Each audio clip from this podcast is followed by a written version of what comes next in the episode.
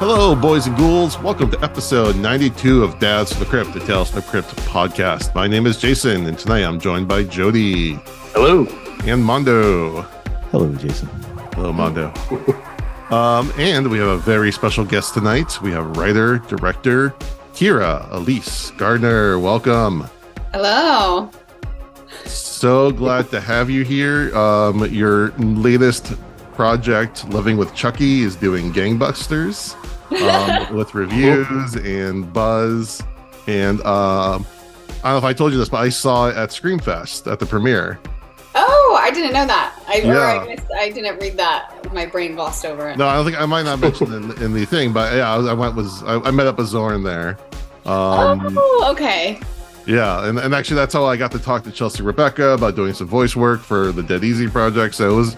It was a very cool night, and um, it was really cool to see your premiere and just all the support and love that was going out. And um, I, I rewatched it for the first time since then uh, earlier today, and it still it just hits me on many levels. Um, I'm not not to like gush over it, but like you know, there's like the no, the Never Sleep Again and the was it Crystal Lake Memories, Crystal Lake Memories, yeah, yeah, and those are all great docs, and this kind of fills that niche a little bit too. But then it goes into like this whole like family thing. It just gives this great big fuzzy family feeling that I really loved. Oh, thank you. And, and then, it looks like it just released on Screenbox, I think, uh, yep. today, right? Or or May or May first, I think. Uh, May first might be other countries. It was April fourth. Oh, okay. yeah, I, I saw that it had been out for a little bit. And um and, and also it's a great tribute to the hardships of filmmaking, um, which especially now with the W G A strike happening is like more important than ever. Yeah, truly. It's like it, it goes to show. It's funny because people, when I was in film school, people were like, "Oh, Kyra, you know, her family's had it so easy. She's an industry kid," and I'm like, "Nah, I grew up in the writer's strike of oh eight, and both my parents were very mm. poor. Mm. Like they lost their jobs, so." Uh, could have touched on stuff like that even in the documentary as well, because that was all ha- all still relevant. It still is. Mm-hmm. And I don't think people realize, like, I have a friend that used to write for T V, and like there's a long period where there's just no work. Yeah, and mm-hmm. and, and they said, and he was kind of saying that like only like the Bruckheimers, the Bruckheimers, and like the people like the Vince Gillian, what, Gil- Gillian, Gillian, um, those are people that are making a ton of money, but most people that most your average writers are they're struggling like everybody else. Mm-hmm. It's not glamorous. It's rough. It's tough. Yeah. No, filmmaking is tough on so many levels. Like it's a magical job, but it's also extremely demanding of your time and effort. Absolutely. Um, yeah, I've, I have a friend who's a producer uh, for major T V series, and it's his kid's birthday, and he, he like flew back the night before, flew back the next morning, just to go be there for the birthday. You know. Yeah. Really rough. I didn't. I didn't realize how rough it is. It was probably karma. I this this past year in finishing the documentary, I was also dating somebody in the film industry as well, and um, they, you know, I was touring for the the film festivals and always out of town, and then he was working on T V shows that were filming out of town, and same thing. We'd like meet up for like two days, and then have to leave. And I was like, oh my god, could you imagine having kids with this? And I was like, oh my god, that was my parents. And then I was like, oh my god, that's wonderful. I understand everything now. Yeah, but um, it's again, tough. It's a fantastic film. Again, for anyone who's even the mild fan of Chucky, you'll have a great time. But also, I love movies about film. Mm-hmm. Um, me too. Like, I love. Uh, to me, I'm the kind of person where I actually I like watching the making of documentaries more than the movies. A lot of the times, like probably a lot of the classic movies, like the Alien movies. At this point, I'd rather I'd watch the making ofs rather than the movies themselves. Um, that makes so sense. this this really scratched that itch. So I really I really like that. Yeah. Um, But tonight, we're here to talk some Crypt. So, um, have you watched Tales from the Crypt before? Was this your first Crypt episode? I, I wa- I've watched episodes of the new show. The new, or what is the oh, new? Oh, one? That's um, Creep Show. Creep, Creep Show. Show. I watched Creep Show because mm-hmm. it's the same puppet, right? Sometimes it's a similar, it's, it's a similar, similar but yeah, similar puppet. Okay, yeah, you can tell that I am a Gen Zer. um, yeah, no, I guess I com- combined Creep Show and Tales from the Crypt in my head. Yeah, so this was oh, actually my first fine. time watching a Tales from the Crypt episode. All right, well, let's uh, we'll get into that. Um, tonight we're talking about the season six episode Doctor of Horror from January fourth, nineteen ninety-five. Jody, give us a plot synopsis. Okay, before I do that, I have to share a cool fact with Kyra since we're talking Tales from the Crypt. Um, the Crypt Keeper, uh, you know, he has those very blue eyes. Oh, yeah. They're Chucky's eyes. Yeah, that's right. Yeah. I knew that. Yeah, a lot of people ask, um, a lot of people will D M me and be like, it's the same animatronics. And I'm like, Chucky's three feet tall. No. Yeah, just eyeballs. But it is the same eyes. No, yeah. I appreciate okay. you saying that. So you're ahead of me. I, I yeah. thought I was telling you well, something cool, but you already okay. knew it. Here's one. Brad Dorff is in an episode of Tales from the Crypt. And there's, I did not know that. There is a throwaway shot where the camera's kind of panning through a dark house. You could see a little figure running in the background. You hear a little chuckle. Ah. It has nothing to do with the episode. It's just like a little Easter a egg. Little Easter egg. I love that. I'll have to go yeah. watch it. Yeah, I'll I'll send you a clip. All right, so let's talk about this episode. Um, I didn't take extensive notes this time because I just wanted to watch this one because it looked like a fun one, and I think it is. A little spoiler. Uh, I, I do think it's a lot of fun, but I do have notes. Um, let's start with the fact that we get the Crypt Keeper as a barber this time with a big floppy mustache. Uh, just hilarious stuff.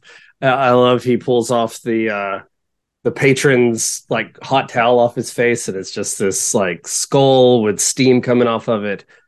Great, great Crypt Keeper intro. When we get into our actual story, we meet our two main characters, Charlie and Richard, who are night watchmen at a morgue. And Ben Stein is their boss, and he's really hard on them. And he says, you know, uh, you need to make sure and guard this place. We can't have any bodies go missing. It would ruin our business, which, I mean, I, I guess that makes sense. Uh, and immediately after leaving, a dude shows up to steal a body. And I mean, immediately, like thirty seconds later, he had to be waiting around the corner. Um, his name is Doctor Orloff. And he promises Charlie and Richard five hundred dollars each to help him steal a body. And uh, Charlie and Richard are just some guys out, you know, trying to make a living. And so they take it with no question. Uh, we find out uh, in Doctor Orloff's crypt. I mean, it, it very much looks like a crypt. Uh, that he is looking for the human soul, and he thinks he knows where it's located in the body, and so he takes the body and slices down the... Is it down the back or the front? I think it's down the back. The back, like the base. Yeah, like around the, the spinal column. Yeah. yeah, and so they slice, and he's looking for some little glowing object that he says is the soul. Um, Richard's very into this whole thing. He He's getting, you know, disturbingly into it. And uh, Charlie's grossed out by the whole thing.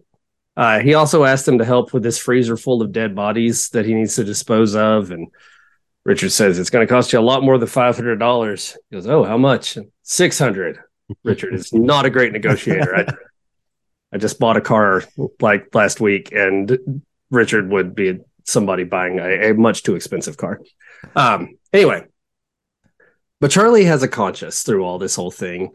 He's talking with Richard as they're disposing of the bodies. He isn't comfortable with the idea. He, he, like, he's okay with the bodies, but stealing a soul is very upsetting for Charlie. So the next morning, uh, they get back to the place. They're sleeping there uh, with a bottle of whiskey, sit- empty bottle of whiskey sitting nearby. Ben Stein comes in and he fires them. And uh, Richard does not take it well and kills Ben Stein. I, He probably has a character name. I don't know. He's just Ben Stein. Like I, I guess, I guess he is other people, but he's always just Ben Stein as he's far as I'm concerned. He's the Visine guy and the yeah. uh, and the talk yeah. show guy and the the, yeah. uh, the Reagan speechwriter guy. Sure. Um, his character name is Andrews because you know okay. my, my spreadsheets. Sure. Yeah. Yeah. So Ben Stein apparently has a character name. I'll continue to call him Ben Stein the rest of this okay. episode. uh, but anyway, so he kills him and they take him down to Doctor Orloff, who finds that little glowing soul spot, but it disappears. And that's when Charlie figures that the soul disappears once the body dies. So in order to do what Doctor Orloff is trying to do, you'd have to take it from a little from a living person. And uh, when Charlie leaves, Richard says, you know, we have a Charlie problem here. You know, I, I, I am fully on board with all this stuff with you. I want to do this, but Charlie's going to be an issue. And so Richard knocks Charlie out. Does he knock him out?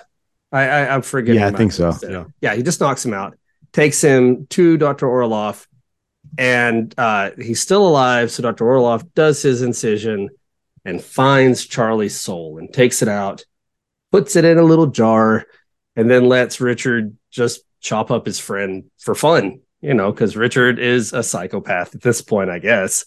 Uh, and uh, they throw Charlie's body into the well with others, including his removed head.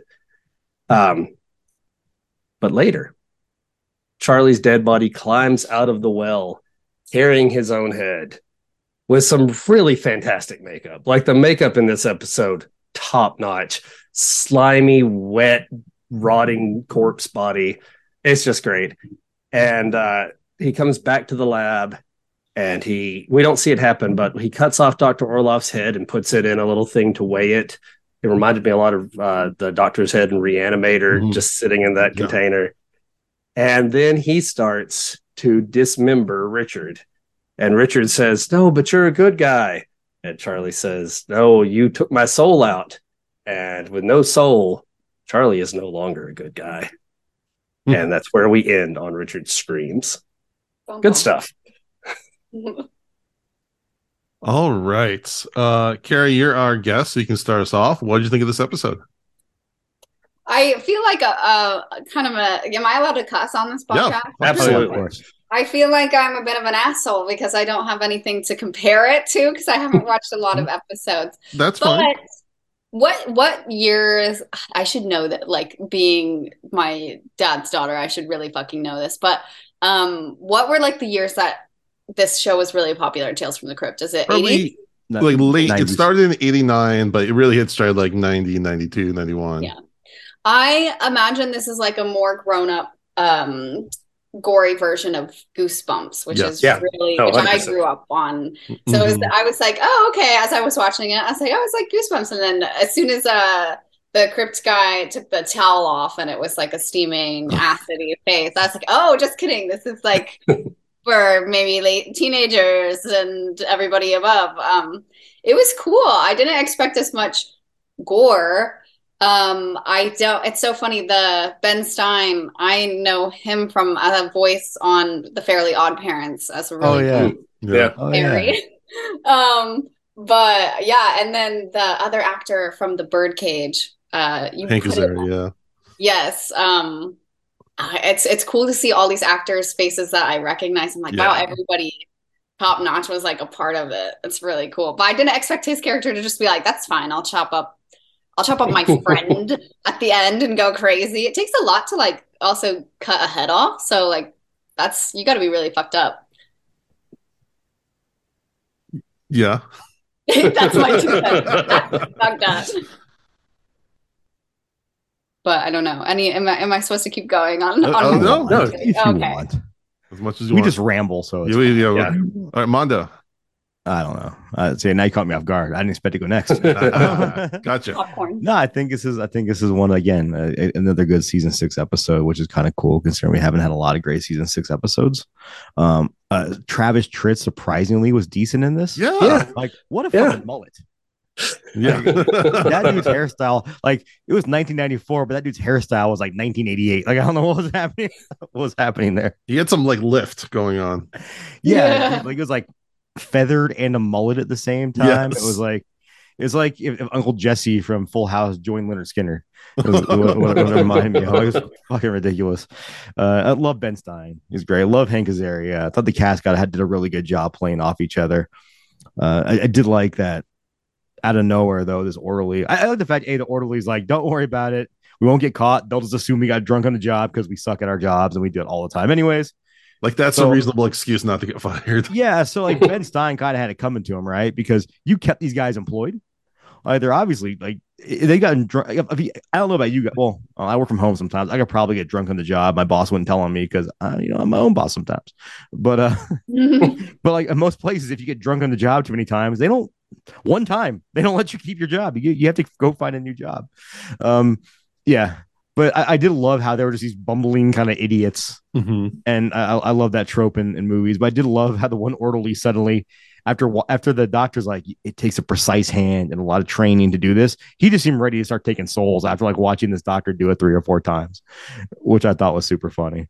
Um, but again, it's uh, the antagonist probably got his in the end. And I always like that. It always makes me happy. Yeah. So uh, I'm going to call this a fun Tales from the Crypt episode. It's fun. It's good. It's like a nice chunk too. It's not too long. Mm-hmm. They can just like wrap it all up in one thing. Yeah, that that's a balancing act because they all have to be the exact same length. So sometimes they leave you wanting more. Sometimes you're like, oh, it's going, it's dragging. So it's it's good when it hits that mark. And when it drags, you know it's bad because it, it, nothing should drag for twenty minutes. Like if it's twenty right. minutes long, no. Like there's been some episodes I've looked at the clock. I'm like, it's only been eight minutes. Like, really? I have thirteen more minutes to watch. Yeah. And there are other episodes kind of like this one where it just kind of hits you and it's like, oh, that's a good length, you know, kind of nailed it. Yeah. Is, is is Travis, by the way, is Travis Tritt problematic nowadays? I don't think so. Not probably not as much as Ben Stein, but that's a whole other. Oh, yeah. Really? Yeah, Ben Stein. Yeah. Is. I, I don't know anything about Ben Stein since he left. What was it? Win Ben Stein's Money? Win Ben Stein's Money, yeah. Yeah, oh, he's God. he's gone he's gone off the deep end. Oh, that's unfortunate. Yeah, I just wanted to be this lovable monotone guy for the rest of his life. And, oh my God, yeah. He should have, but he didn't. Like I, I've always said, there's certain actors or wrestlers I'm really happy. Like, I'm not happy they died. Don't get me wrong, but I'm glad they're not around for the Twitter the Twitter era because I probably grow to hate them. mm. Like Len Jacobs. Right. If he just if he just kept if he just stayed a mute character like he was in wrestling, it'd be perfectly fine. Jody. Yeah, no, I had a lot of fun with this episode. Um, I thought the cast was really good. It was surprisingly good. Uh, I don't, you don't see a whole lot of Hank Azaria live action stuff in my world because I'm so used to him being a Simpsons voice. Uh, so he was really good. Uh, but uh, Travis Tritt, yeah, he was a surprise because he was a lot of fun. He actually like he wasn't like stunt casting in this episode. Like he had a whole character arc and. Uh, you know, he was like the sympathetic good guy, and he got to be the monster at the end. So that's a lot of fun. Uh, yeah, he did well, a good job make, with that turn. Yeah. yeah. It also goes to show you how Tales from the Crypt is like the perfect vessel for these first-time actors because they can ham it up and cheese it up, and it's okay. It fits. Like, yeah. it, I don't expect, you know, freaking whatever. I can't think of a good actor off the top of my head. Almost, almost a Will Ferrell level of acting. I love Will Ferrell, but I don't know. He's the epitome of great acting. But you know what yeah. I mean, though. I, I, you you don't. He doesn't have to be up to a certain level. He can just be goofy and have a good time. That right. must be fun for the actors as well. Like, yeah, and it's true because like you, you, I, I recently wa- went and rewatched Goosebumps, and to me as mm-hmm. a kid, that was like, oh my God, that was so fucking cool. All the S F X was so amazing, and I watched it as an adult, and I was like, this is so bad, like in, yeah. in a in a good way. Like it's it's supposed to look fake and all that stuff. It was for kids, but also just a lot of the acting is. Really horrible, and in this one, it what I I like never was like rolling my eyes of like ugh, um, yeah. So it makes me enticed to watch a lot more. I think that's the perception I might have had going into it that it was like a mm. Goosebumpsy thing, and I was like, ah, oh, as an adult, but yeah, everybody's acting was was really nice. I yeah. like I love Hank. Yeah, yeah. And Tales from the Crypt is known for being a little bit of a playground for an actor to come in and do something a little bit different. Yeah. I, I watched some old Goosebumps with my kids not too long ago. Yeah. And I was shocked by how Canadian it is. It is so it's so extremely Canadian. Are they drinking? Uh, are they going to Wawa's? No, just a, a lot of the they're going to the and, Wawa. You know, uh, accents. I think yeah, Ryan Gosling is in an episode too, like early wow. Ryan Gosling and in, in some Goosebumps. Uh, if, if like Scream, I, I think there's someone who's like if Scream was in Canada. It'd be Ghostface running out the knife, like yelling, sorry, sorry, as he stabs people. yeah. uh, but yeah, no, I, I had a lot of fun with this. Good acting, good, like the pacing was good. Uh, like I said, uh, in my little uh, synopsis, the makeup at the end, when he comes mm-hmm. in holding his own head, mm-hmm. super cool, uh, gory makeup. Um, especially just the, the head being separated. Like there, you, it does some motion stuff that's really fun. Uh, but yeah, no, I, for for a season six episode, uh, this was really a highlight of this season for me so far. I, I really enjoyed it a lot. Nice. Yeah. Um, I wasn't as I liked it. I wasn't as high as I think everyone else was. It just was a little on the predictable side, but I did like the acting and I liked the effects and the makeup and everything quite a bit. Maybe you should have been higher when you watched it, and maybe maybe I should have been higher when I watched it. Uh, the one time I wasn't high this week, man. Darn. um. Yeah, uh, maybe. Uh, yeah, might have been the moment. I just need to turn my brain off a little bit. The whole soul thing was a little cheesy. Like, oh, you have to wait for them to be slightly dead. Like that seems like a no-brainer if you're like trying to find a soul. Like, yeah, I'd immediately leave. Also, like, what what was he planning to do with them? Was my question though. Yeah, put it in a little jar. Yeah, but like yeah. we gotta think bigger here, Doc. Like, I know. Yeah, I, was, I would think there'd be more to it. But, it yeah. It's kind. It's kind of like the, the nineties hackers where they're like, they don't want to do any damage to the federal database. They just want to know they can get there. I think he's want to know he can do it. He's want to take nice. souls. Yeah. I mean, you could use it as like a nightlight or something. You know, like just put the little jar up and... He's tired of his yes. flashlight going out, so he needs nightlight. I mean, could you hold a ransom and like call the family and be like, look, dude, I got your, I got your uncle's soul. You can have it back for like ten thousand dollars. I mean, maybe before Richard came in and cut yeah. his head off.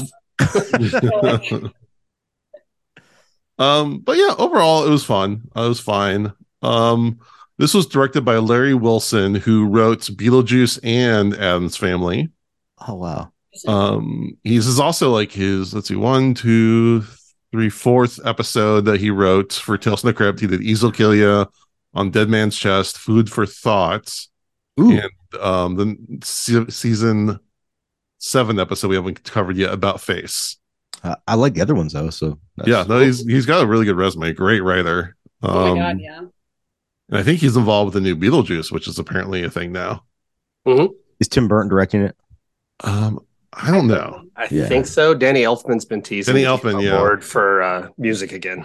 Tim Burton's directing it. We know like eighty percent of the cast already, so right. plus plus Jenna Ortega, of course. Yeah. Yeah. Yeah.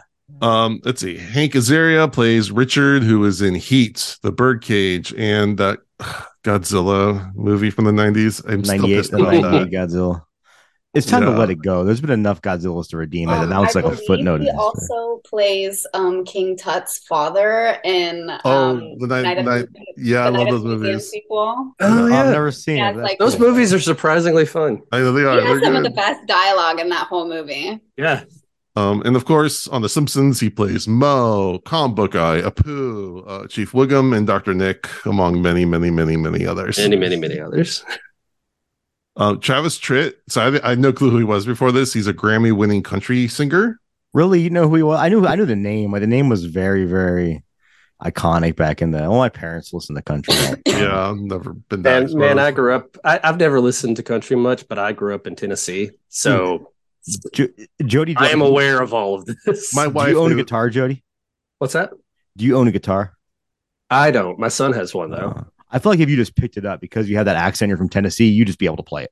Like you. Just, you I, you I don't just, have enough of the accent. My, you, my just, accent's too mild. I need to I'm have gonna, more accent. When we meet up, I need you to bring a guitar up. I'm gonna teach you three chords, and by the end of the weekend, you're gonna be a, you're, we're gonna be sitting out back, and Jody's gonna sing us some country songs. So see if, if you go too far with the accent, you learn to play banjo. So yeah. Yeah. You don't go to to Tennessee. A, a banjo is actually a really difficult instrument. Oh, it is. Yeah, my actually, brother plays really both. And yeah. yeah, I tried learning banjo and I was like, no, fuck this. I'll play the guitar. All I right. thought about it once and then I was yeah. like, mm, that's too much commitment for me. Mm-hmm. It sounds really cool. And there's like a band I love, Amigo the Devil. He plays a lot of banjo. Mm-hmm. And he's awesome. Yep. And then. There's a black metal band, Take, and they have a banjo in some of their songs. And I saw them live, and they, they don't always bring the banjo. I saw them live in Vegas. I had the banjo set up before the show. I was like, yes, we're going to hear a banjo solo at this black metal show. And it was awesome. Steve Martin is actually a really prolific banjo player. Yeah. He is. Isn't so. it wow. just sickening how talented Steve Martin is, like, at yes. everything? Yeah, it's upsetting. Like, I, I imagine he's just better at everything than I am, and I'll ever be anything. Like, if he put a gi on and did jiu-jitsu tomorrow, you just kick my ass. Like I just know it because he's Steve Martin. He's just like the best of every at everything. All right. So Travis Tritt was also in, speaking of crappy two thousands movies, Blues Brothers two thousand. Hey, I have a soft spot for that movie because John Goodman. I mean, and I do love John Goodman, but yeah, yeah. but still. Okay, all right. But that movie, let's be honest, that movie though, the, when they're actually just singing songs, those parts are great. Well, yeah, oh, yeah. songs are the best part. That. The rest of the movie yeah. around it is dog shit. Yeah, but when they're just singing, it's good. Um, he also did a voice on the uh, King of the Hill for one episode. Makes sense. What did he do? This I, I don't know off the top of my head. Damn it, I would know. Uh, um, he also was in I'll two thousand one Maniacs. Oh, I like. Yeah, oh. that's a cheesy, fun movie. Yeah, that's a pretty fun movie. Robert, yeah, oh, the Robert Englund one. That's actually yeah. really good. Yeah, I like it a lot. I haven't seen it in a very long time. Okay, he played uh, Walt in King of the Hill, Mondo. Oh, uh, uh, does it say the episode? Nah, probably if I look right, a little I'm more. I'm gonna look it up. I think he's the angry guy that builds dollhouse furniture. Okay. That's fun. That's very specific. Yeah. Yes. All right, he, his favorite line is, uh, "There's two things I love in this world: kicking ass and building little dollhouse furniture." Mom, I think you got, you got your bumper sticker right there. Dude, I love King of the Hill. Uh, okay, Ben Stein, we know him from Ferris Bueller's Day Off, uh, Planes, Trains, Automobiles, Ghostbusters two, uh, The Wonder Years, The Mask, Casper, and of course, Win Ben Stein's Money. Um, and then Orloff, or yeah, Olaf. I want to say, I keep wanting to say Olaf, but Orloff. Count Orloff is played by Austin Pendleton. Um, he was in the Barbra Streisand movie What's Up, Doc? He was in the, the first Muppet movie. Ooh. He was also in Short Circuit, My Cousin Vinny. There's a ton of T V, Homicide: Life on the Streets, The West Wing, Oz. He was also in Finding Nemo.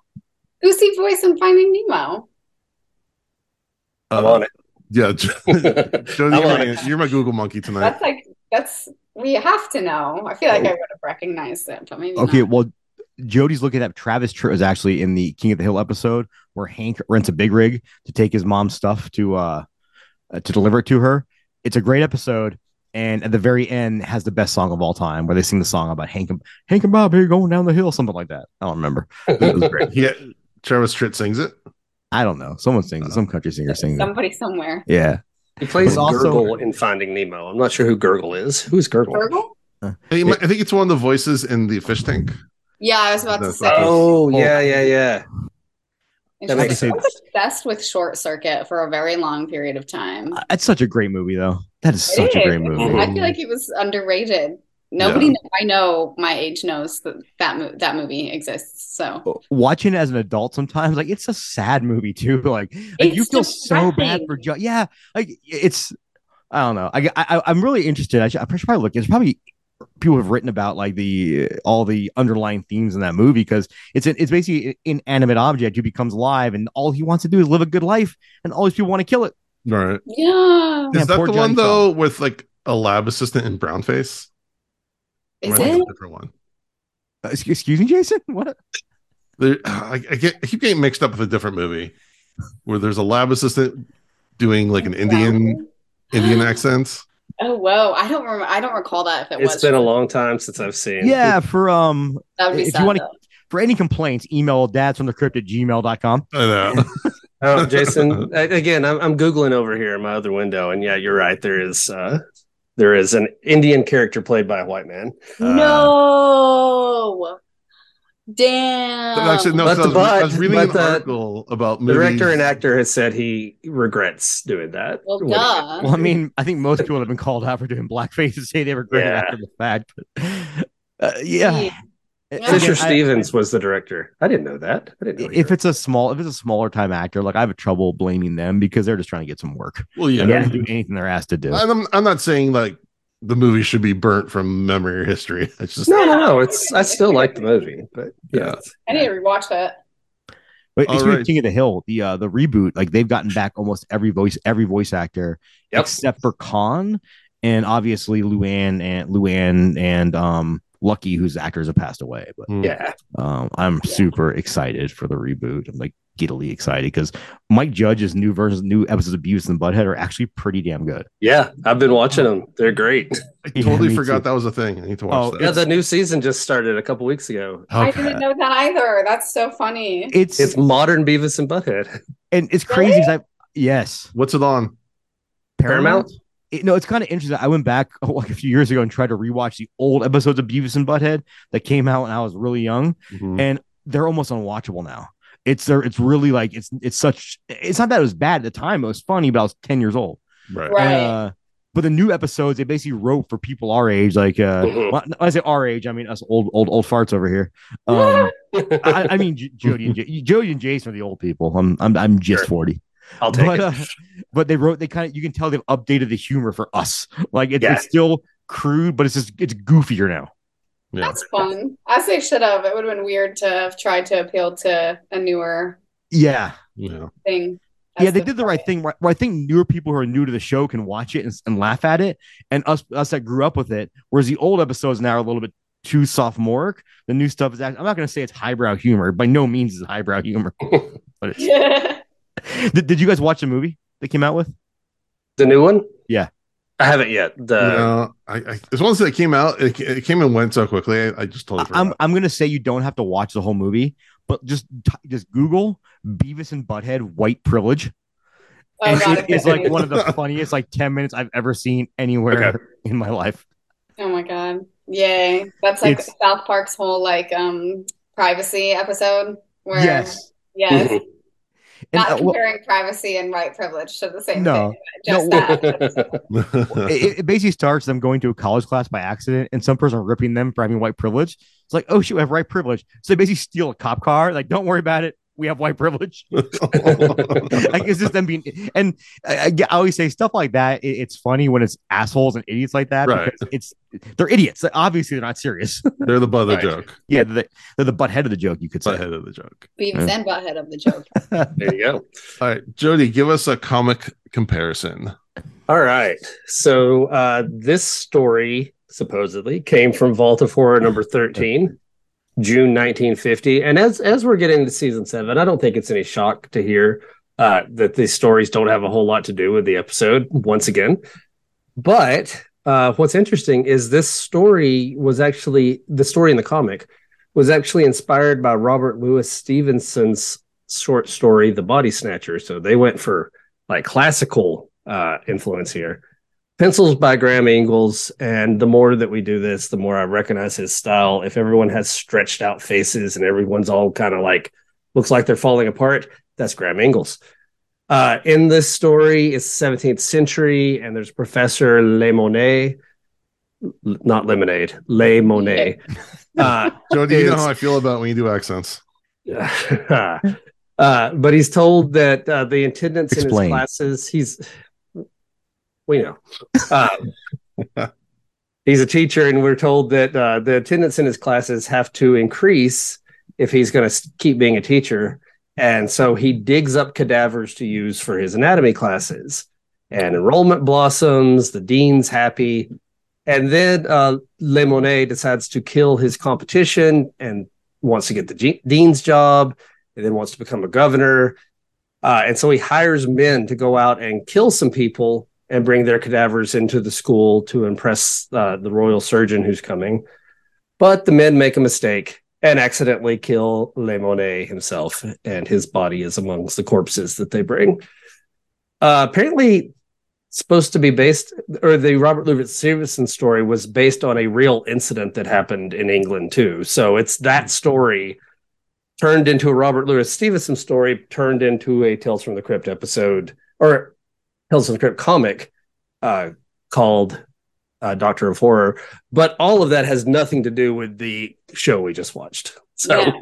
I like that uh, original idea, idea better of, of, you know, yeah. repurposing because it's a teacher on a budget, you know. Mm-hmm. I think I actually knew that story. My sister mm-hmm. is getting her PhD in uh, biological anthropology, and so wow. she works with cadavers and like on mm-hmm. dead body farms. And I remember her telling me that. Yeah, dead body farms. Oh, there is a dead body, f- or there, there are dead body farms. How's that not been the name of like a metal band or a movie? Oh no! As as a Tennessean here, my wife went to vet school at the University of Tennessee, and U T has a body farm. There's this mountain, and there's oh, a guy, one of the professors yeah. is in charge of it, Wow. And they put dead bodies out there basically so they'll decompose and rot and all this stuff so that scientists can come back and go, well, this is what a guy looks like who's been rotting for eight weeks out in the sun. This yeah. is what a guy looks like after it's been raining for a month. Like exactly. The, My sister goes to school in Tennessee because of their dead body yeah, farm. Yeah, U T's oh, body wow. farm is a big deal. Yeah, yeah, it's a big, big deal. So, so like, great out you, there. Did your dad ever bring like anatomy books home for like inspiration? You find them when you're a kid? I don't know if I, well, also I'm just like not a book reader. So I was never like, ooh, book and would go see what it was.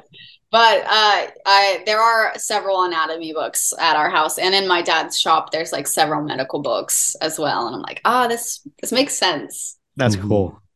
Um, now I forgot to ask you, have you ever had a life cast done? Yes. My first life cast. Well, my first face cast was, face cast, was yeah. in preschool. Whoa. For show and tell was, was what I did with my dad. Um, that you was won show and tell that day. Yeah, some, so, some kid was next, like with a stick, like, God damn it. Like, how do, how do I match this? How do I match this cool thing? No, I actually, cool I'm recalling my, my very first getting anything casted actually was um, my dad has this big art piece in um, our, our family home. And he casted all of, I have two siblings. He casted our hands and feet when we were like several months old. So we actually mm. have oh, that's cool. of our baby hands and our baby feet. And then I did my first face cast in preschool and then some hand stuff. And then not in that way. That's that was a weird way to explain that. Um, I had a life cast on my hand. And then, um, Then I got my first like head cast done when I was around thirteen. And then I recently had it done again over COVID, I think. Mm-hmm. It's cool. Yeah, you can get like a kit.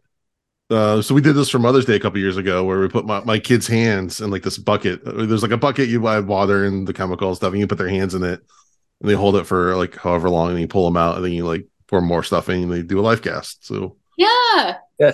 That sounds so much better than what we did when my kids were little because we wanted to make little Christmas ornaments that had, you know, baby footprints because, you know, you got baby feet. You might as well use them.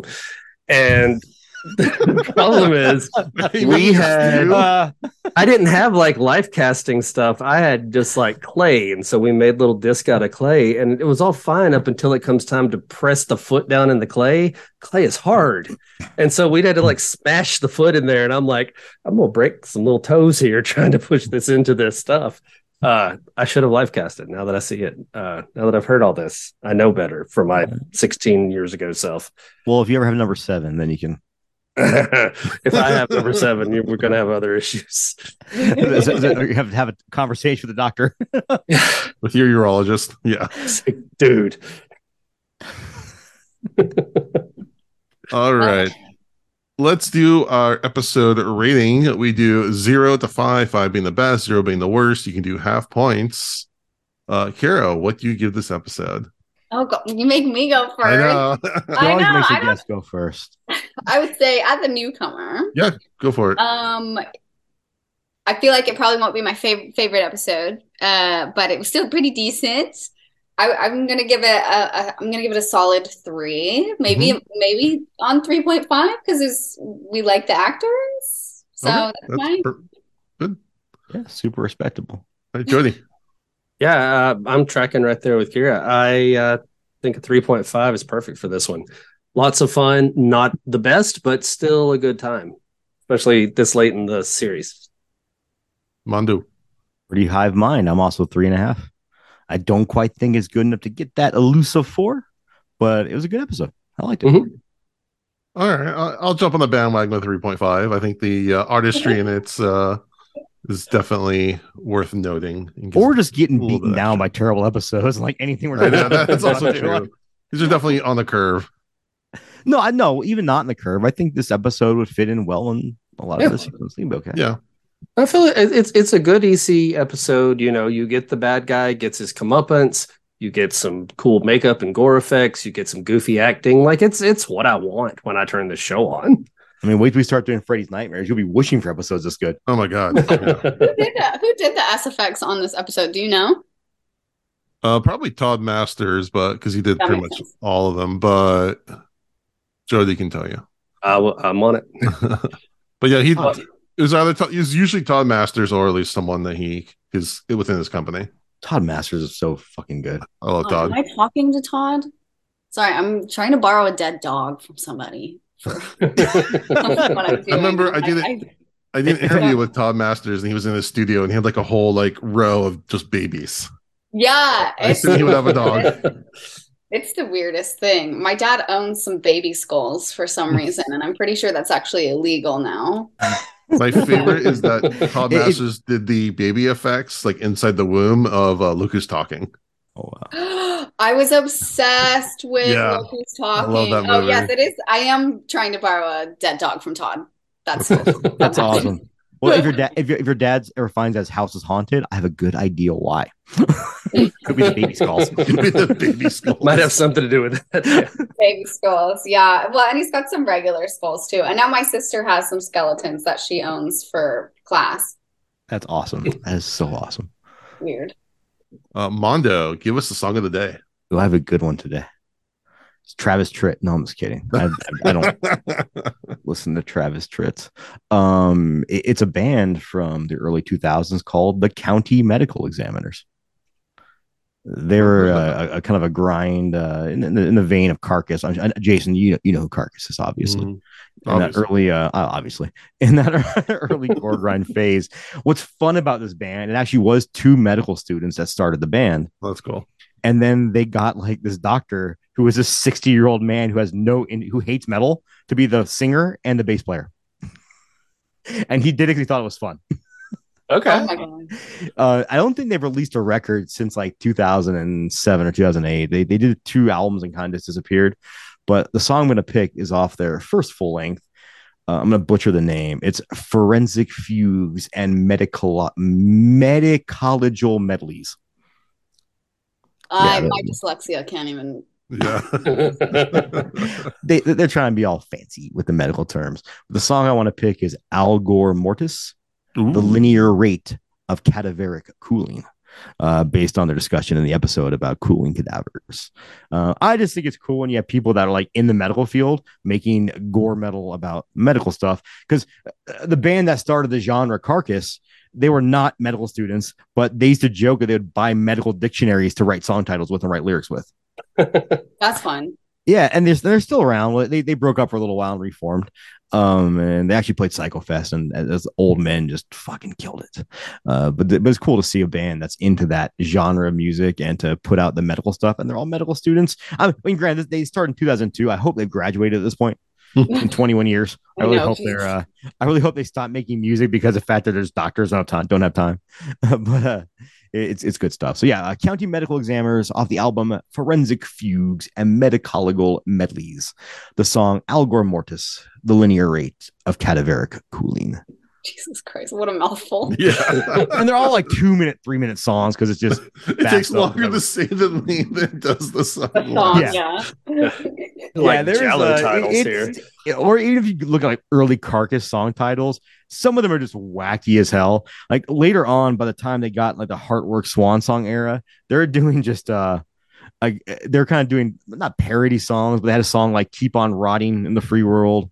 Mm-hmm. And I did a lot of goofy stuff like that, but the early stuff was all like really just medical based, and um, I- I'm sure some like medical students and doctors were like that's not accurate, but it was uh, it was ridiculous. Nice. Alrighty, uh, let's see what's next. All right, Jody, give us some horror news. Okay, and before I do that, I did find out who uh, the makeup department was on this episode. Uh, Todd was the main guy. Uh, Todd okay. Masters. Uh, we got James Rowland and Rebecca Scott were both special makeup effects artists, and special effects were by Shannon Thompson. Oh, great. So, so cool. You know, you know who that is? Yeah, my dad, my dad's, I don't know like in person a lot of these people, but a lot of freaking names. And then at some mm-hmm. point you like meet them and you're like, oh, you're that person that my dad did that one weird thing and you killed a guy that one time. Or have a dead dog together. I don't know. But yeah. Nice. All right. I, all I hope is that if my daughter ever gets to meet Jason or Jody, uh, she just refers to you guys as the weird guys you do a podcast with. Yeah, yeah. That sounds appropriate. That's, that's totally fair. That's my goal. The tall guy and the regular size guy. All right. Uh, for news, uh, one the first piece of news I have is something personal for us on the show, mm-hmm. uh, because today it was announced that at this year's Chattanooga Film Fest, Dads from the Crypt is going to be a part of the Film Fest. We are going to be doing a live podcast recording uh, because this is they're doing a lot of Tales from the Crypt theming this year, and so we fit right in with that. Uh, as I've already mentioned on the show, our good friends Al Katz and Gil Adler are going to be there doing all the Dead Easy stuff and talking about their podcast. And so now we get to be part of it, too. There's going to be a pop-up Tales from the Crypt shop, too, with old comics mm-hmm. and stuff. So really, it, it, it's a love letter to Tales from the Crypt. They're kind of mm-hmm. doing a whole thing around it. Yeah. And I'm um, pretty honored to be a part of that. Like, pretty surreal in all honesty. Yeah, it hasn't no, sunk in super yet. Cool. We, um, we've been big fans of Chattanooga Film Fest. I, Mondo and I both were there uh, the first year when COVID hit. Uh, they went virtual, and so we were all able to attend. This year is the first year back since all that started, and uh, we're going to be in person. I'm going. Mondo is going in person. Uh, our friend Joe Ferry is going with us as well. And uh, they are still doing a hybrid fest, though. So whether you can make it out to Chattanooga or not, you can be a part of it. chat film fest dot org to buy your badges. The virtual fest, they do a great job of making sure, even if you're not on the ground, you're still having a great time. Lots of great movies, events. They're, as far as virtual fest go, these guys are the, the yes. best at it. Uh, this is not a knock. So I, I've done a couple other virtual festivals that were cool, and this is not a knock on those festivals.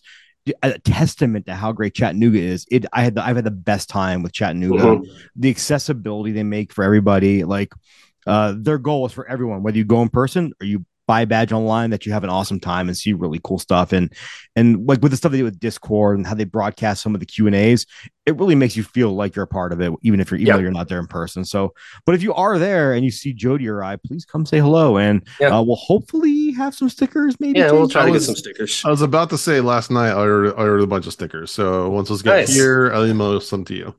If you nice, come nice, up nice. And, and and pet one of our beards, we'll give you a sticker. Uh, I'm just kidding. I prefer you ask for consent first. But uh, a, a simple hello, I'll give you a sticker. But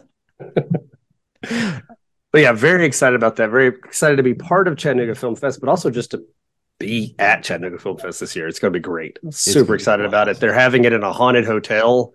I mean, like, this is awesome stuff. There's a riverboat involved at some point, Mondo. Like Ooh, what? A, like a like a southern style riverboat. Uh, that they have a big party on. Oh, dude, we're going on a riverboat, and you can get zombie dust in Tennessee. I'm, I'm fucking in. Like, oh I'm... my god, wait, what the fuck is zombie dust? Huh? What's zombie dust? Oh, it's a beer uh, made by Three Floyds. It's one of my favorite beers, but you can't get it out here in Las Vegas. Ah, on the I West see. Coast. Okay. You sure can get it here. I yeah. had to ask. I thought that was like some crocodile meth. yeah, yeah. But fucking, we're, we're gonna be three guys the weekend with no supervision. Who fucking knows what's gonna happen? Maybe we're gonna do a crocodile. If if you want meth in Tennessee, you can find meth in Tennessee. I promise, it's not far. I mean, I, I live in Las Vegas, and my office is next to a recycling plant. So half the half the time we have people out front of our office stripping copper to sell to the recycling plant next door. So there's oh nice, uh, plenty of. Well, the real sad thing is you'll see a car pull up in front of the recycling place. I'm not joking when I say this. I'm, I'm dead serious.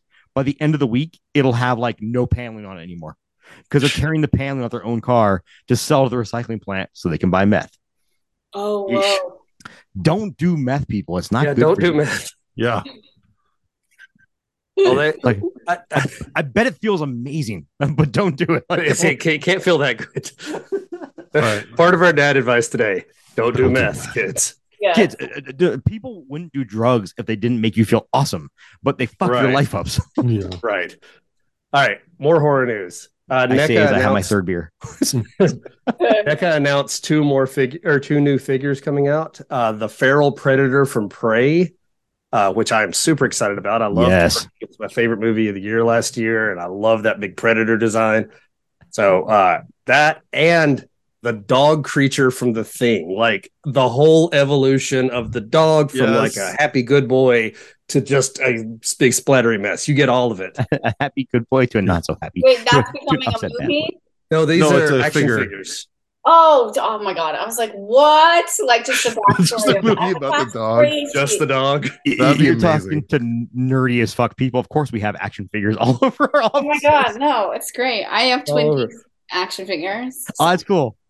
See, now I'm like, now I, I want to Google Twin Peaks action figures to figure out what I'm missing out on. Dude, I'm definitely buying the dog, and what's going to happen is every day I'm going to transform at one stage, and then we'll just keep repeating that cycle for the end yeah. of time.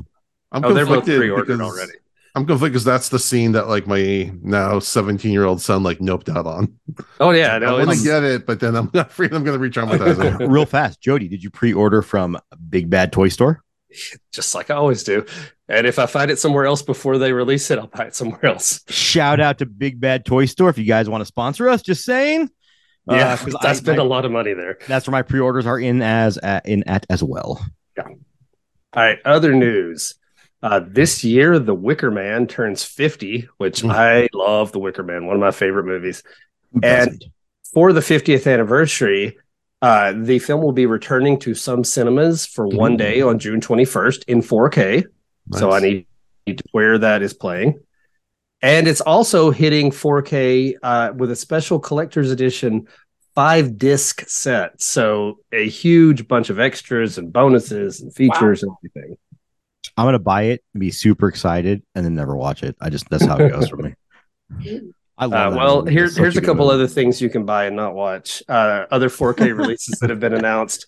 Trick or Treat, not Trick or Treat. Trick or Treat, the like heavy metal the eighties metal movie. One, yeah. Yeah. yeah. Oh. They're getting a four K. And The Burning is getting a four K. And The I Burning is the one burning. of my favorite slashers, whether it got Harvey Weinstein started or not. It's still I one know, of it's... But also got Jason Alexander started, too. Yeah. That's right. That's right. You, you, you, you know Seinfeld, that dude is supposed to be like thirty years old?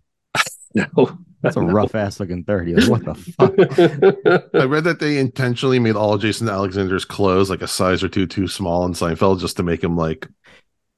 more uncool. You, like, you know, um, like uh, us at forty, we kind of make fun of people who are forty, like in nineteen ninety, how shitty they looked. I bet the kids nowadays do the same thing to us. Like, look at those old forty-year-old bastards in two thousand twenty-two. Especially since we all like work from home and shit.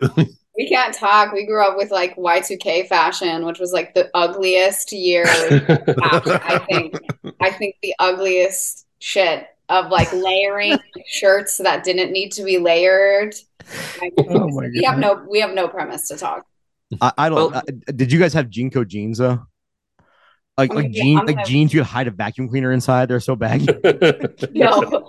Uh, yeah, that was, that was a little bit earlier, but yeah. If you want to yeah. mock, like I graduated in oh one. If you want to mock like the fashion that kids are wearing, like when we grew up, look up Jinko jeans, and you'll be like, "What the fuck? We had it good."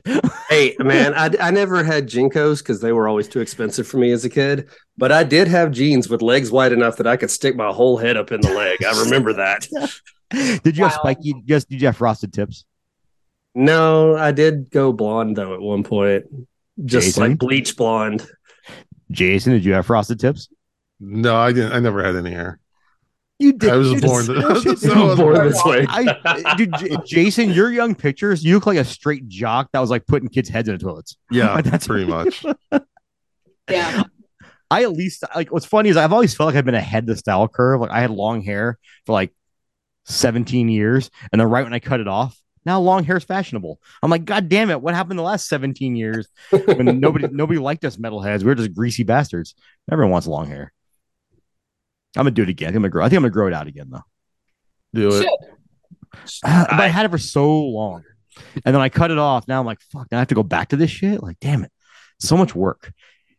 Welcome yeah, to be- yeah, I've reached the point that I'm out of options now. Yeah, well, because with with male pattern baldness. You either do this or you get a horseshoe around the back of your head. All That's right. bad. Here's what I'm going to tell you. Like, I didn't realize how easy guys have it till I cut all my hair off. And, and Kyra, you'll get this. Like, you can't wash your hair every day. Yeah. You have to wash it. Yeah. What? what like, I wash my hair once a week. I had to use dry shampoo because, like, so it wouldn't smell. But, like, washing it's a fucking ordeal. It takes, like, ten minutes to wash your hair and you have long hair. You have to use conditioner, then it's frizzy for a couple of days. You have to put treatment in so it's not frizzy. It's so much work. No, I I understand because I have my I have an eight-year-old daughter who I have to, like, mm-hmm. comb her comb the tangles of her hair, and she's just bawling her eyes out. It's it's a whole thing. I'm saying, Aww. like... Yeah, I, I have no complaints about uh, the maintenance level involved no. with this uh, style here. It's, it's yeah. pretty... Yeah. I chopped, I chopped a good portion of my hair off once, um, but then I had like a mullet growing it out. That's for me. I, I've said it before because, again, growing up in Virginia in the eighties, being a huge fan of pro wrestling, all I wanted was a fucking mullet. Like, I wanted a mullet so bad. And uh, and my grandpa wouldn't let me have one. And it's like, in hindsight, I'm like, thanks. Thank you, grandpa. Thanks for not letting me fucking do that. I did have a rat tail at one point, though. I was going to say, what about the rat tail? Because I had the rat tail. I feel like I, I honestly, saw more yeah, rat tails than right, mullets. Rat tail might be worse. Yeah, I think it might be. Worse than a mullet, yeah. You know, I think nowadays it would be like... Yeah. Has there has there ever been a kill in the movie where someone got like their rat tail stuck in something and like pulls their scalp off? Uh, that would be so awesome. If it should was. Be though. I All right, if not, sneak it, sneak it to your father. Yes. So, so yeah. You're younger than us. I have a question. Why are mullets and mustaches back in style? Like, what the fuck happened? Yeah, yeah, like um, like a seventies porn stash for men is like attractive. Mm-hmm. No? Yeah, um, like what the fuck? That, when, we, when we were growing up, if you had that mustache, you couldn't be within like eight hundred yards of a school. It was just not okay. Also, maybe it has to do with the the climate, because was not like the eighties, uh, like late seventies into eighties, uh, around the time when like this the term serial killer was like first coined and all this shit. Y'all mm-hmm. had like Ted, Ted Bundy on the loose and Charles Manson and all this shit. I'm, but no, that, that's was really weird. No, that was before our time. We're not that no, old. We're not that old. Okay, sorry, sorry. But like none of them even have, have had mustache. Well, I guess Charles Manson did. I also thought that my dad did this art exhibit thing for John Waters, like oh. when I was a kid. And he made baby Michael Jackson and baby Charles Manson. And that, that was like the thing. And they were playing. I literally, until I shit you not three years ago, I thought that little baby was a baby of my dad. I thought Charles Manson was my dad. Oh. All right. Charles, right. Charles the- Manson, though, I'm not going to lie. He looked cool. Like, except for the fucking swastika on the forehead. Like, fuck yeah, once you, he once he went fully crazy. Well, like, the hair and the goatee, like, he, he was a handsome young dude for the seventies. I get why people followed him. I yeah, I can't say the same for like Ted Bundy. I'm like, everybody's like, he's so good looking. I'm like, oh, what is going yeah. on? I guess that's my like younger version asking like, but it's past your guys' generation of like, what the fuck? But yeah, and mullets are back. Mullets are very popular for women too right now, which um, I, I can't say what it is. I think it's every generation is going to like something of a previous generation. I also think yeah. our generation... didn't we don't have a thing we I don't know if we have a like a thing that's our defining staple, like Y two K. Yes, I know exactly what was going on when I was like in elementary school leading up to middle school, but then after that it's like just going back to like eighties and seventies for some reason. Well, I think a lot of us, though, I think a lot of our generations, like we had to borrow from the generations before us until we kind of found our niche. And what I want to say, like, because uh, uh, Jason, you're forty-two, three Dude, you're forty. You guys are both forty-two. Okay, they're they're. No, I'll, I'll be I'll be forty-two later. Don't don't give me those extra few right, months. You yet. Guys are older. Yeah. Just get out of your old ones. Um, yeah. but, but, but I think though our generation kind of did the same thing. Like it's this is a copy because to us like the retro was always kind of cool. I remember in high school bell bottoms came back in style for a while. Mm-hmm. That I was the thing when I was in high school. Like, everyone was like rocking the bell bottoms or the. I had some. Yeah, so mm-hmm. I think it's every generation trying to just find their find their find their grips. Yeah, and we had we had the um, swing band revival. Yep, that's what that oh, was. I was into that too. Who was it? Uh, Squirrel Nut Zippers, yeah. Squirrel Nut oh, Zippers, man. Cherry Poppin' Daddies, Big Bad Voodoo Daddy. Mm, like, yeah, yeah. Damn, I was yeah, into all that. Threw out like yep. all her clothes from the eighties because she was like, "This shit's ugly," and then I'm like yelling at her because I'm the same size. I'm like, "You ruined me! I could have had all this authentic eighties clothing." And fucked up. And she was like, "I had no idea that that shit was gonna come back in style." I think I told these, I've sold some old band shirts I bought in high school for like hundreds of dollars a piece. I'm like, why do you want this? You know how much sweat this has in it still? This is my mosh pit shirt. Um, it's, it's, I don't know. I, I, I mock it. But I also wonder though, like, so we're from the generation that fucking hated mullets and mustaches. And maybe it's a rebellion thing nowadays. The kids, oh, my parents hate mullets. I'm gonna get a fucking mullet. We're going to see I mean, what it happens. Probably is. Yeah. Yeah. Yeah. Right. yeah. Who, who knows? Okay. One more piece of horror news. we we get we get we take our own tracks. It's not even off track. Yeah, we just calm get on down, a different Jason. Track. Just settle down. Settle down. I know you're old. It's past your bedtime. You've already missed Matlock. So I'm sorry. But haven't right. had my dates for my late my late night dates yet. I'm just gonna bring this up too because we're off track track anyways. Um, I ac- I accidentally watched watched the first ever episode of Murder, She Wrote. Oh, okay. Watch this. The opening, I'm watching, I'm like, this is like a Hammer film. And then they're basically filming a Hammer film in the first episode. It's so cool. And you can definitely tell someone had a love for old horror. Nice. I, I, you don't have to watch the episode, but watch the first fifteen minutes of the first episode of Murder, She Wrote. I think you'll have a really, I think you'll have a good time with it, actually. Okay. Yeah. All right. So last piece of news is uh, releases, because I always like to talk about what's come out. Renfield just came to V O D like super fast. Yeah. I saw it in theaters like opening weekend two weeks ago, and it's already out on V O D. Dude, Evil Dead Rise is already out of the theater, I think, in a lot of places. And it is Vegas in some places. I think it's coming out next week. Uh, it's coming really fast. Uh, the Pope's Exorcist is out on V O D already. sixty-five, that's the Adam Driver dinosaur mm-hmm. movie. V O D. Oh, I totally forgot about that. And uh, there's one called Johnny and Clyde, and it's Megan Fox is the lead in it. And it's like a crime Bonnie and Clyde slasher thing. It's from the writer of Mondo. I know you'll recognize this movie. Do you remember Laid to Rest back in the dude? Yes. Oh, yeah. All, all Chrome Skull. Them, right? Yeah. Yeah. yes. Yeah. Yeah.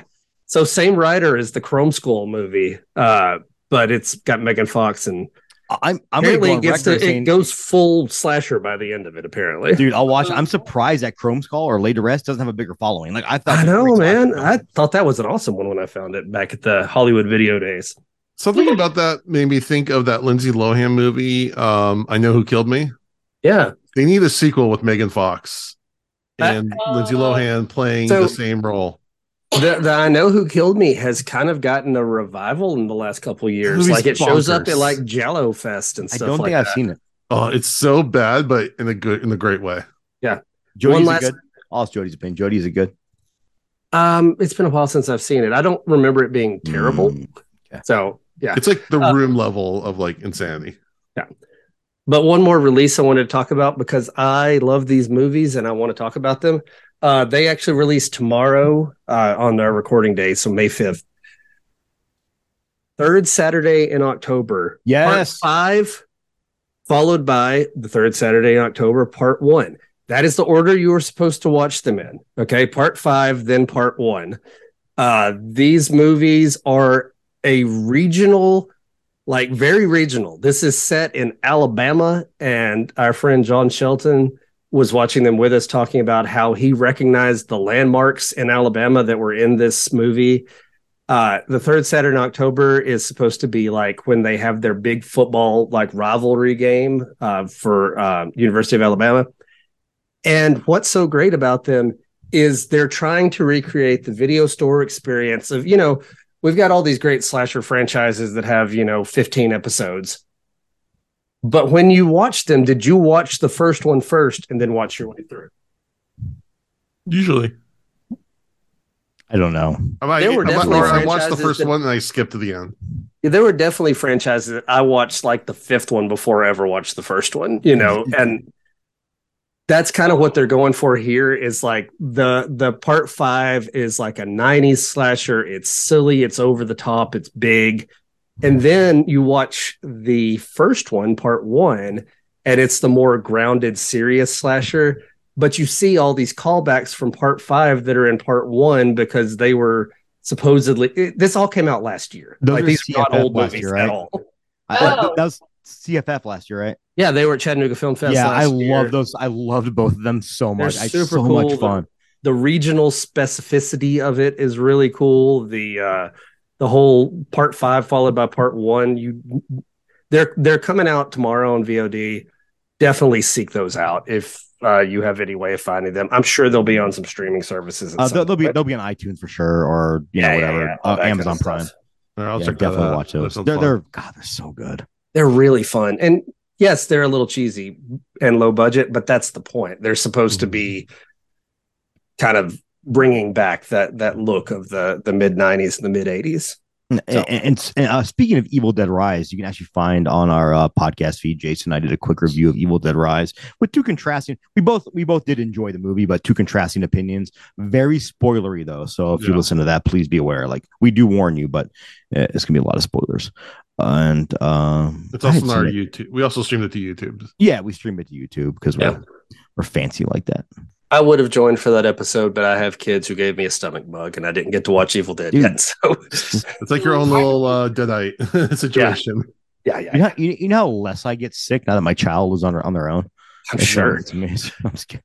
Kids are germ sponges. After she All graduated, right. It was like just so much easier to not get sick when she was just bringing home germs. But we are, we are right now because she's out of town. So we're going over. We're babysitting our um, granddaughter Toad, Toad the Toad the Golden Retriever, who is a pain oh. in the ass because she's six months old and weighs like eighty pounds. And I came home from work and she's standing on the ottoman. I'm like, dude, like nine feet tall now, standing on the ottoman. And she's just my other dogs who are little old ladies, fourteen and fifteen years old respectively, do not like her, and they're and she's terrified of my small dogs because they growl at her because they're like, dude, we are too old for your bullshit. All right, let's jump over to our Patreon pit where we post our weekly Would You Rather. We did a Chucky themed Would You Rather. The question is, would you rather be chased by a, a bear-sized Chucky?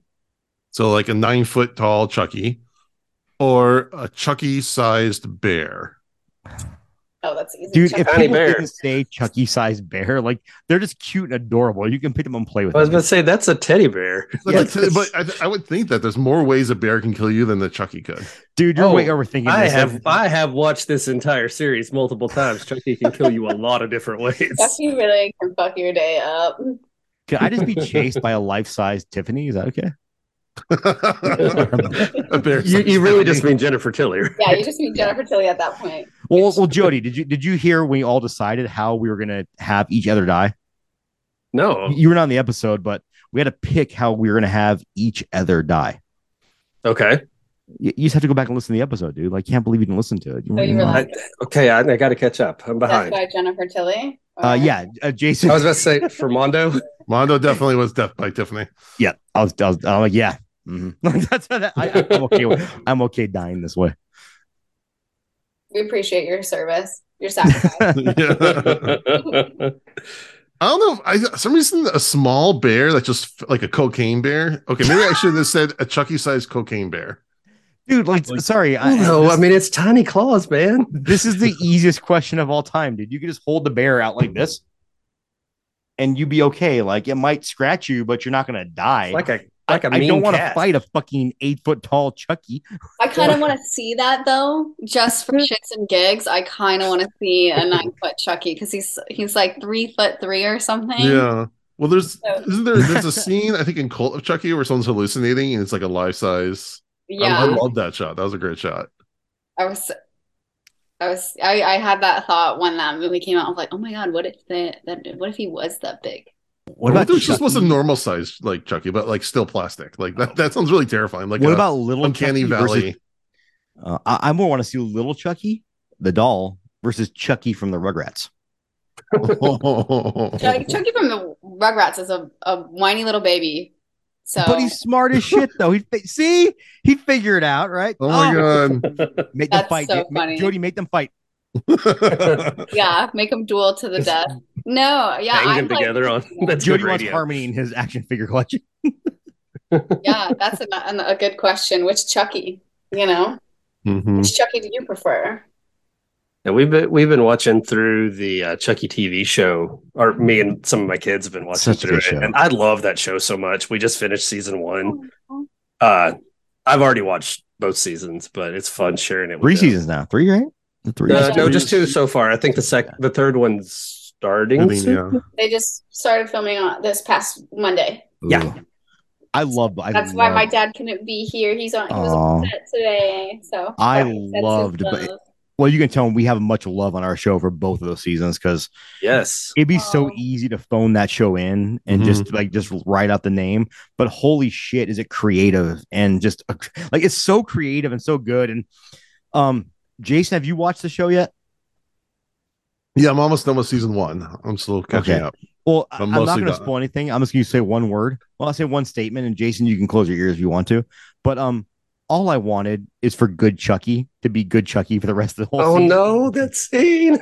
Yes. Oh, that scene. When he's drawing every, the family with the crayons, I was like, Oh my God. People you've killed. There, there, there's there's one death in season two that is just the absolute worst. Oh, I know what you're talking about right now. We can't say it in front of Jason. I, I will not, but holy crap, it's just the worst. But then there's another one at the very end that is one of the best. Uh, it's a yeah. character who I hated through both seasons, and she gets a real nice comeuppance. That's nice when those moments are. are yeah. Bad. And I love that show. That makes just, me so happy. Just because, not that I'm really involved in the show in any capacity, but just like I know, you know, Dawn was, it was really hard for me to just get in touch with Dawn for the documentary stuff. Yeah. And I like, after watching the, because this was before, I was finishing the doc when season one was filming, which is why I didn't go into the seasons as well, because it was crazy COVID, and also I'm like, I don't know these children uh, in the new show. Like, they're not like my family. I didn't yeah. grow up with them. If anything, they grew up watching my dad's stuff. So no, that's and cool. Camp Yeager and all that that's stuff. So cool. But um, and like he he was just, he's just so obsessive about his baby in the best way possible, and I now I yeah. understand it. It's like he really gives a fuck. And also like listening to the fans. My dad was so anal about listening to fans about the look of the doll going into the mm-hmm. T V show. Oh, it's so good. It was banana. Oh, the, the look of the look of the doll in the show may be one of my favorite Chucky looks from the entire series. I love and, it. And and the whole thing with the whole Chucky series is like, like it's great from start to finish. Like there's I don't mm-hmm. think there's a bad a bad movie. Because they they it was so smart in leaning into like the the meta and the cheese, like when they did, and then coming back with, dude, the Chucky. I guess it, it'd be, it'd have been so easy to phone in a series and just make money off it, well, but it's so good. And there's so much heart. I mean, and it's yeah, like I said, I'm, I'm I'm not all the way through. I'm like almost done with season one, but the the the the cat the, the the main characters, the boys, and the mm-hmm. there's just so much heart. And you just want to root for them. You just want to hug them. Yeah, yeah, it's such a good series. Let it, it, it, it feels like Don Mancini finally got to tell some of the stories he wanted to yes. tell with these characters. Like, it's one of those things he's wanted to do, but couldn't make a commercially viable movie with yeah. gay leads, and then he got to do it. And that's one of the, well, and that's one of the things I love the most about the whole the whole series, that there's been one person there shepherding it the whole time. Like, imagine like yeah. if Wes Craven was there for every nightmare movie and oh whatnot. yeah. yeah. And I may it's, be biased, but holy shit, was Jennifer Tilly great in this latest season. Oh, yeah. She's basically playing three characters at the same time. Yeah. Yeah. It's good stuff. It's bananas. And she's like, she's a lot of like, she's a lot of energy. She was honestly the hardest person to edit in the documentary because oh, she really? did it so fast. Um, which was great because I got a lot in our like time that we had an interview, but I was like, oh my God, this woman does not like take a breath be- between sentences. Oh my God. But like, I, I like, I was, I'm so excited she got to play because because she she has all of that energy, and she'll like she she was going through like all her different voices. I didn't put it in the documentary, but at one point she was like, "This is what Tiffany is, and this is what Jennifer is with Tiffany inside of her, and then this is what the doll." And I was like, "Oh my God, you're you're crazy in the best way possible. Let me kiss you." I, I met her back when I was working at Sharper Image like seventeen years ago, and that she was the nicest person, just the nicest person. She's so nice. She's so nice. What the? Oh shit! No, I think Jody got reconnecting. Oh, um, yeah, you should you should put that on YouTube or something, because that's I love it when uh, actors like can show the variances in their performances. That's always interesting. It's blipped out of existence in the middle of recording. Yeah, yeah. I should put some stuff on on on YouTube of like stuff I didn't put in the doc or on the mm. bonus features. Of or, just I would tell you even do like a Patreon or something like yeah. that, or make people pay a few bucks for it just to. Not because you want to gouge people, obviously. Make a few bucks on it just because I I'd pay for that. That's that's oh awesome God. content. I honestly don't even know enough about Patreon because my like my main people that I know that use Patreon are like sex workers. So, which like power to you, but I, I only thought about it in that capacity. But I appreciate. I, well, we I can yeah I can. Show, we we, we have knowledge. We're not sex workers, right? I mean, I haven't put my feet on there yet, but um, I can show you around. Dude, Jason, if you want. If, if someone if someone paid thirty dollars for our feet, I'm in. Like I'm just in. Like is there someone- right? If someone's into dad feet, I did get a I did get a pedicure today. So there you go. Ooh, did you? Go. Yes. That's show off. the good. That's show right. the good. Show the goods. Yeah, pay. Not for free. Not for free. Not free. I'm a friend. That's a great idea, though. I might, I might do that because I'm not really, I'm not monetized on YouTube or anything. I honestly forgot I had a account. So. There you go. One of my um like. I don't subscribe to a lot on Patreon. I subscribe to some podcasts I really enjoy. Mm-hmm. I subscribe to a couple of filmmakers I really enjoy because they post like behind the scenes stuff. And it's more so like, even if they didn't post that much, I want to support them and the art they're doing. Oh, and that, that, that yeah. three bucks a month helps. But yeah, I think like that, if you like, had um, some really cool behind the scenes stuff like that, I, I feel like people would pay for it, be happy to pay for it, and it just goes to supporting you as an artist. Yeah, like I, I yeah, I was on the Dead Meat Patreon like when they were first starting out, just because uh, I enjoyed their content so much. Um, so that, that's just a great way to show support. And actually, just a little bit of a teaser. Hopefully, by the end of the month, we're going to have some very interesting uh, stuff on our Patreon. So I'm just going to leave yeah. that as a teaser for now. That's cool because really it's a teaser cool to Jody and I as well. I guess, yeah. You guys all tease all the time. Wait, do we know about this? And we just forgot, yeah. or we forgot? Oh, okay. We'll talk about offline. um, all right, let's move to our very last section because I'm an old man. Um, so we do dad advice, especially when we have guests on. We ask them for what advice like to share to our audience and their endeavors. Obviously, you've made a great documentary, so why don't you can you share something that you would impart to someone looking to make a documentary or, you know, break into, you know, um, being an awesome person like you are. Your words, not mine. Uh, thank you. Uh, yeah. Oh my God. Well, there's so much I wish I knew. And that's what everybody or, said. Yeah. Or what, yeah. What did, what did you wish you knew when you started that you know now? Um, well, for my documentary, it might be different for other people, depending on what you want to set out to make a documentary on. But obviously I had the huge I P issue of having mm-hmm. child's play movies in my documentary. And that's what heavily slowed the process. I was also new to it and young and also a small girl. So nobody took me seriously um, when I was trying to figure shit out. Um, and I had a producer that came on the project at one point um, when I basically was all, almost done and, and trying to help me sell it. And I was steered away from fair use law mm-hmm. uh, because I was told that I was never going to get this crazy I P um cleared. And it it is it was not the case at all. Fair use lawyers exist. Fair use attorneys exist. Actually, Heather Langenkamp has a special thank you in my credits because oh. she was the one who recommended me her fair use attorney from I Am Nancy. That's awesome. Oh, cool. Really fucking saved the day. Um, I've uh, Heather Langenkamp signed my copy of I Am Nancy. Yes. Okay. Please. Please tell me that Heather's the nicest person in the world. She's the sweetest. Such a sweetie pie. So cool. Um, I Did you go, were you, were you at James and Chelsea's wedding? That's where I freaking met her. I oh, had no awesome. idea who I was like complaining to about all that's my so legal cool. problems. God and damn Heather it, that's like, cool. Oh my God, yeah, that sounds the coolest wedding ever. Yes. Um, and so you can you can go to a fair use attorney, but also that is somebody who would cover, like, if you need to use news footage or or things like that, or um, anything that's been broadcasted, or music, or things like that. Um, find a fair use attorney. Go to, like, a documentary's IMDb that you like and see what their budget was. Mm-hmm. And then see if, if, if you have IMDb Pro, like, who their fair use attorney was. Because most of the time you can go to them. Or if you go to somebody who usually clears horror, they're usually willing to, like, work with you. I think a lot of the times I was hesitant to ask people or or reach out to people for help because I'm like, oh, they're never going to come down on their rate. I have no money. I literally just made the movie out of my, my savings and a very small investment. And a lot of people, if they like your idea, they'll come down on it, like mm. and work with you. That's cool. So, yeah, I was uh, wondering, I was reading about that because not only do you have Child's Play footage, you also have some footage from Gremlins. Yes, yeah. There's a yeah, there's a few other yeah, there's a few other ones in there, and it's uh, it's.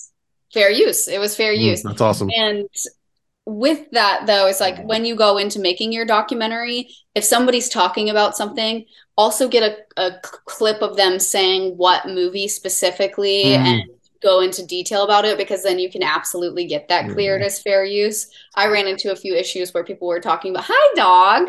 There's a dog. I forgot to close my office door and she came running in. This is Abby. She is fifteen years old.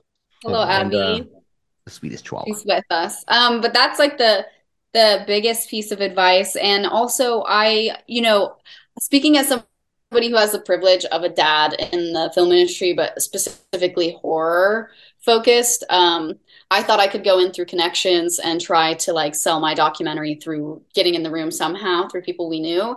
And it just never really worked out that way. And I was hesitant to, to sign with a sales agency or even find one because I knew that I could potentially get taken advantage of, or they were going to take a large percent.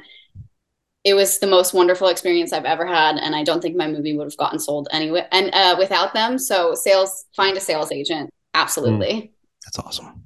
That's awesome. Uh, I just noticed too, you have a Beetle House uh, uh, beanie on. I went to the one in New York. Did it you like it? Such a, I had a great time. What um, is it? I was wondering that. I went with uh, Jody, will know, Al- our friend Allison. I met our friend oh, Allison okay. there. From uh, is it the brewery? No, it's it's a, it's a, it's a Tim Burton themed bar, and and food, and they have a uh, a lot of uh, also because I'm Allison is sober. They had a lot of non-alcoholic drinks there too. Um, we didn't eat there, but they also had a magician walking around that somehow had us all sign a playing card and somehow got it in my back pocket. I still don't know how. No, it's really cool. Yeah, those yeah. always weird me out.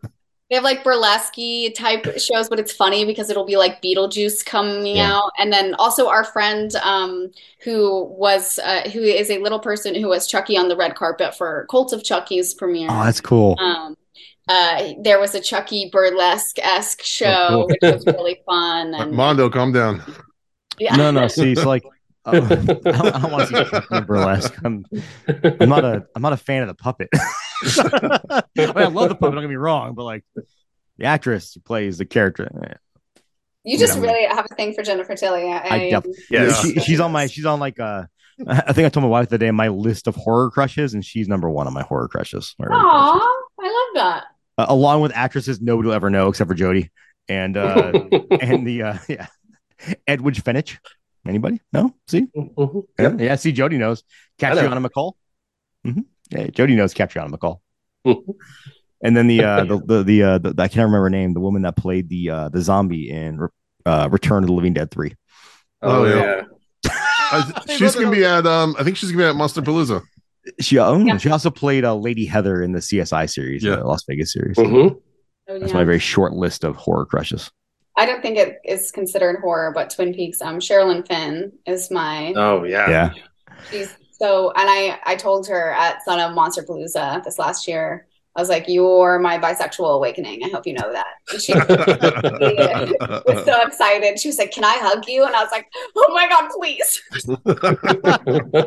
Yes. So that's, that's my contribution. Nice. All right. Well, that wraps up another episode. Kyra, thank you so much for coming on. Where thank can you. people find thank you? you?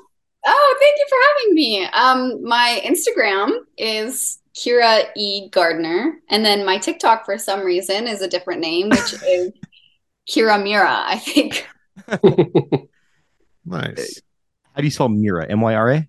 Yeah. Okay. M Y R A. Um, but it's all, I have a link tree in my Instagram that I think links everything as well. I'm too old for TikTok. I just don't understand. Yeah.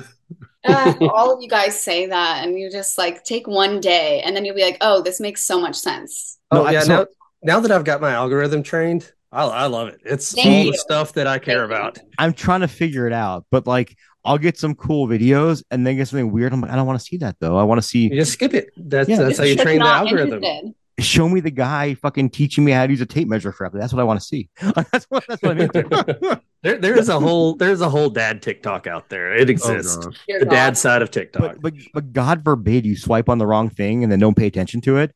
And next you know, your fucking whole feed is booties. Oh like, yeah, I was on frog TikTok for a hot minute. I don't even understand what's happening right now. Uh, funny, funny, a funny thing. My my, my guitar player. Uh, Uh, well, I guess we're still. I guess we're still in the band. I don't know. My my, my guitar player K B, he's uh, terrified of frogs.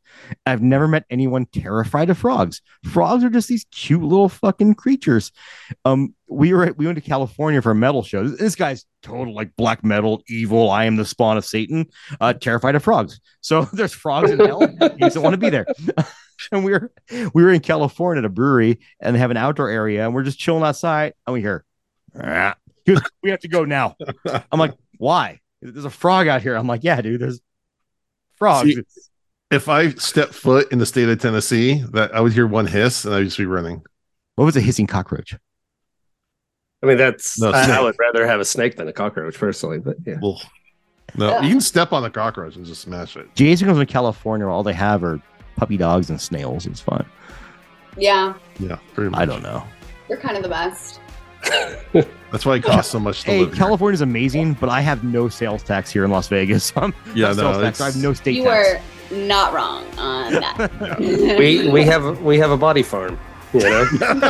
no, we, we, Bringing we it back body, around to the body farm. We have a body yeah. farm, and we oppress women here in Tennessee. And yeah, sure. That's, that's going to be the tagline for this episode. Is we have a body farm. But we've got a body farm. Valid. All right. Next week, we will be reviewing Comes the Dawn. We appreciate everyone for listening. We would really appreciate it if you'll give us a rating review on iTunes and a rating on Spotify. Check out our Patreon for bonus content. Also, check out our YouTube for videos of these podcasts. And with that, we thank you for listening to Dads from the Crypt. Adios. Follow Dads from the Crypt on Facebook, Twitter, and Instagram, or I will follow you to the grave. No, seriously, you really should watch. But be careful what you axe for. You may get it.